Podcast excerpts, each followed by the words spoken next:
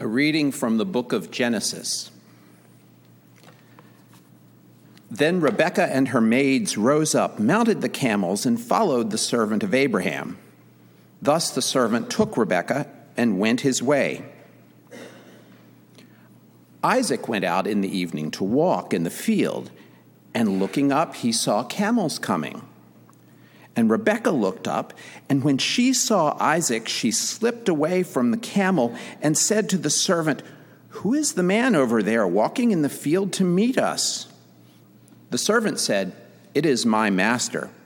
So she took her veil and covered herself. And the servant told Isaac all the things he had done. Then Isaac brought her to his mother Sarah's tent. He took Rebekah, and she became his wife and he loved her. So Isaac was comforted after his mother's death. The word of the Lord. Thanks be to God.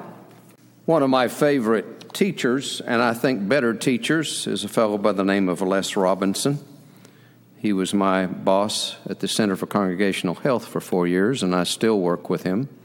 At the beginning of every, of every day, he says, Well, let's look at what we did yesterday to kind of review. And so I think it's good for us to look at what we talked about last Sunday earlier in Genesis, review, and then move on to, to this story. You may, you may recall last week that Abraham takes his son Isaac, the, the son of the promise, whom Abraham loves more than life itself. And at God's command, Abraham goes to Moriah, and according to the text, he does this in order to do as God says, and I quote from the scripture offer him, the boy, his son, Isaac, offer him there as a burnt offering on one of the mountains that I will show you, God tells Abraham. Wow. Abraham, at least according to the text, asks no questions of God. Even though Isaac does ask questions of his father Abraham. Abraham obeys what he understands to be God's command, I believe, because he trusts God. And he believes that God will be faithful and will act in his best interest. But try to put yourself in Abraham's place. It was tough taking our daughter to kindergarten letting her go to college. Put yourself in Isaac's place for crying out loud. What would you think? In either of them, what would you be willing to do? Would, would you have, have questions of God? If you were Isaac, what other questions would you ask of your father? Perhaps as important a question is after this event, what would your relationship be with God? Or as Isaac, what would your relationship be with your father? I don't know that we can make too much of it, but the truth is is that this story in Genesis 22 that we looked at last week is the last recorded dialogue between Abraham and God. The last.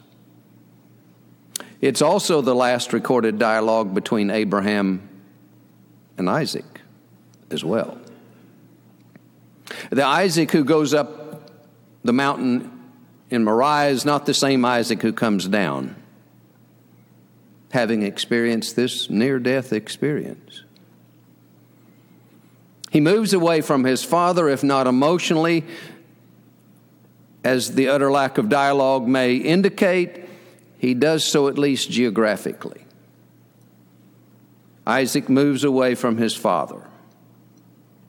Isaac moves into the world on his own as a young adult. He has to make his own way. He cuts the cord and begins to live his own life. While relationship between father and son may no longer have been close, we're not certain.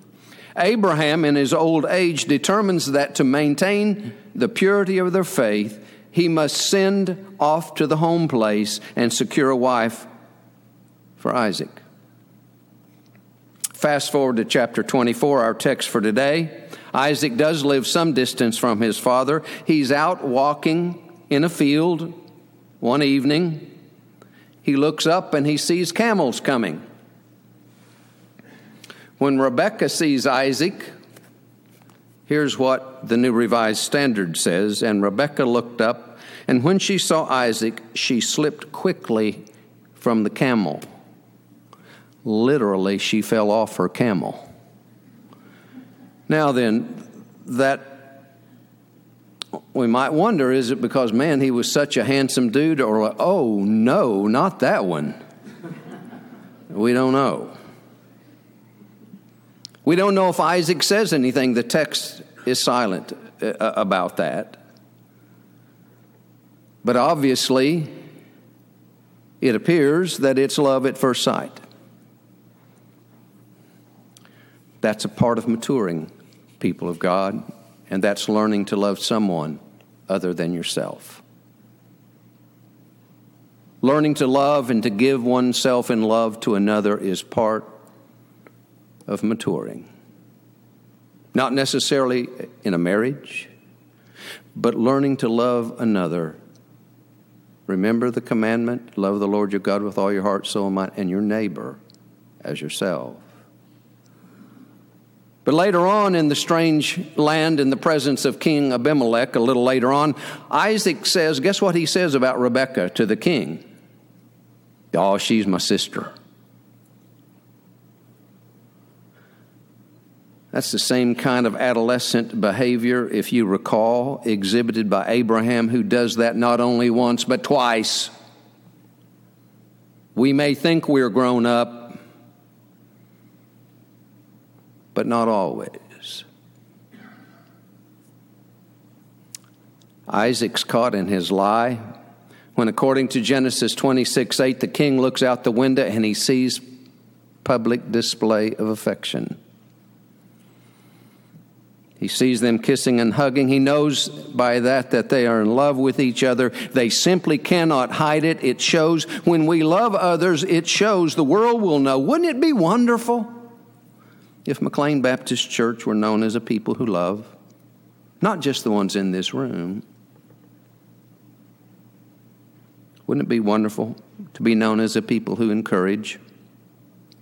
A people whose love for God and others is obvious because of the way we live and the way we treat each other. But truth is, it's easier to love someone like us, isn't it? It is for me. Rebekah is from Isaac's ethnic and religious neighborhood, so to speak.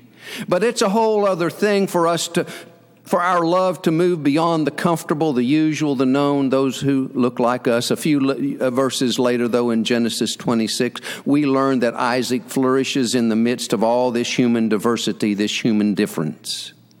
He plants seeds, he reaps a hundredfold and becomes rich, and the Philistines get jealous and if you'll read on, Isaac negotiates with them in a manner that honors them and at the same time keeps his own family safe.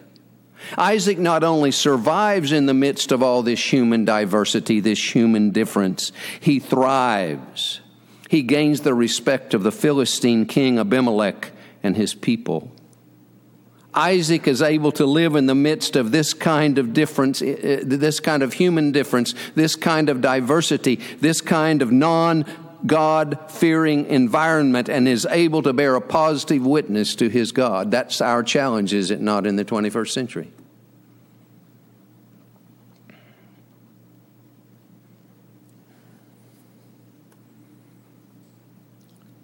Those of us who claim to follow Jesus should be odd in this world should be different. The early disciples were odd, they were different than their culture. Morton Kelsey points out that all of us begin our lives preoccupied with ourselves.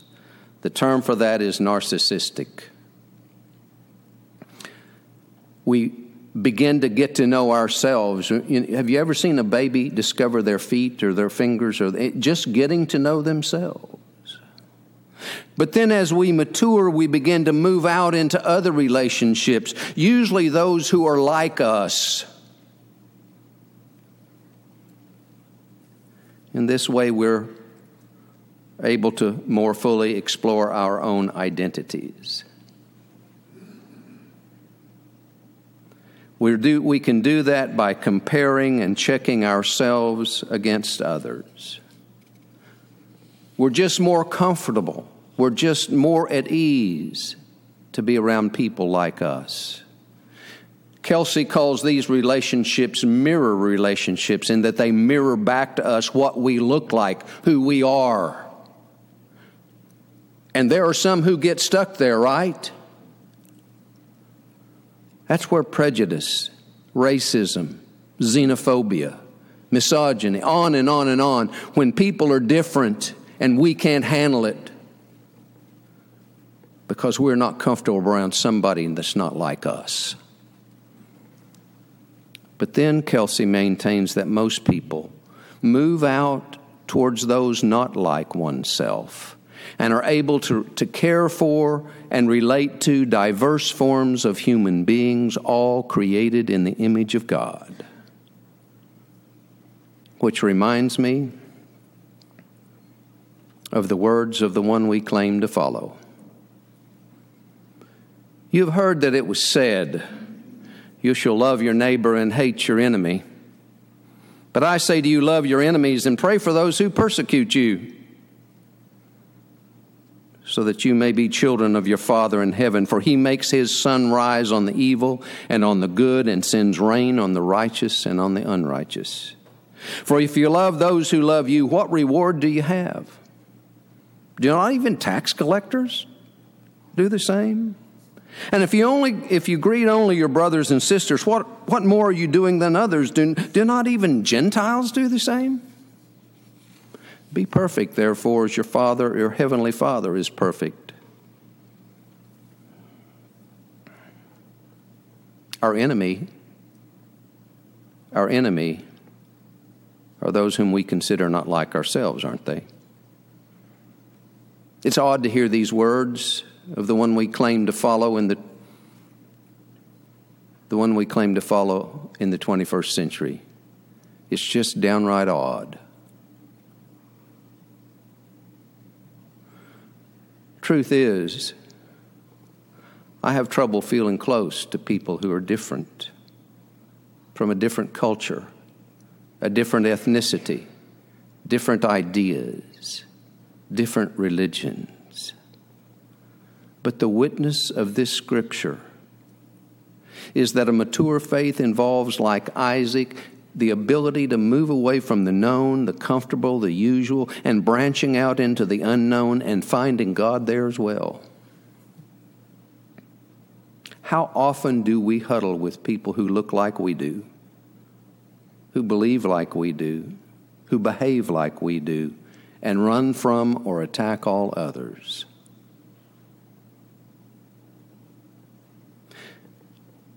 If you still have last Sunday's Washington Post, there's a front page article. The headline is a question Love thy neighbor? It speaks of trying to live with human diversity. Carlyle Marney dedicated his book, Faith in Conflict, in this manner To Victor, who agrees with me in nothing but is my friend in everything.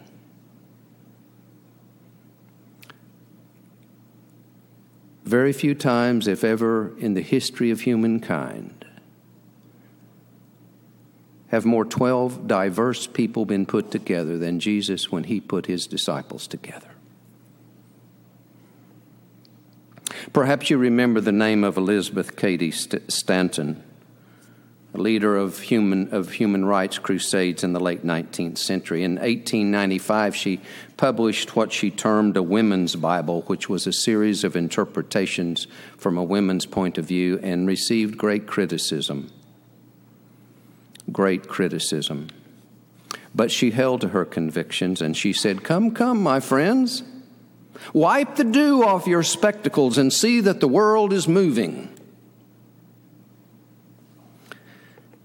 Can you and I, who claim to follow Jesus, wipe the dew off our spectacles and, like Isaac, mature and relate to, but perhaps more importantly, listen to and actually hear people who are different from us and what they're saying? Can we do that?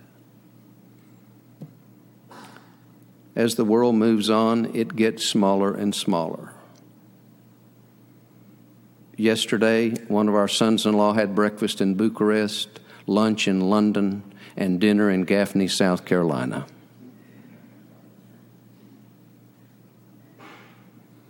We no longer have to go to the world. The world has come to us. Seldom do I get on the elevator in the building where we live and don't encounter significant human difference. Very seldom is there not a hijab or khimar or niqab. A woman dressed, a woman of a different faith who has little children, and she wants the same thing for her children that we want for ours. Recently, one of our members told me that 65% of the people living in Tyson's Corner, where I live, are men, which is unusual for this area. And the majority of them are either Asian or Middle Eastern. As the world comes to us, how will we be found? Will we be found as intolerant and lacking charity? Or will we be found faithful? Faithful to our faith, faithful to our Lord, but also faithful, faithful to listening to, valuing, caring, and loving those not like us. Pray with me. Oh God, grow us up so that the world will know that we are Christians, that we are Christians not just by what we say, but by our love, by the ways that we embody the love of Jesus Christ. That others, not just those that look like us, think like us, believe like us, act like us, but God, that we will show love, your love, to all creation including those whom we consider to be enemies. Through Christ our Lord. Amen. Our hymn of invitation and commitment is number 272. They will know we are Christians by our love.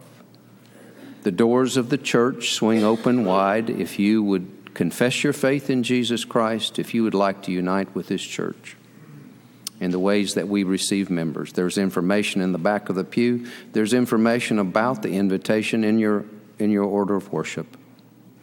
I invite you to come as we stand and sing.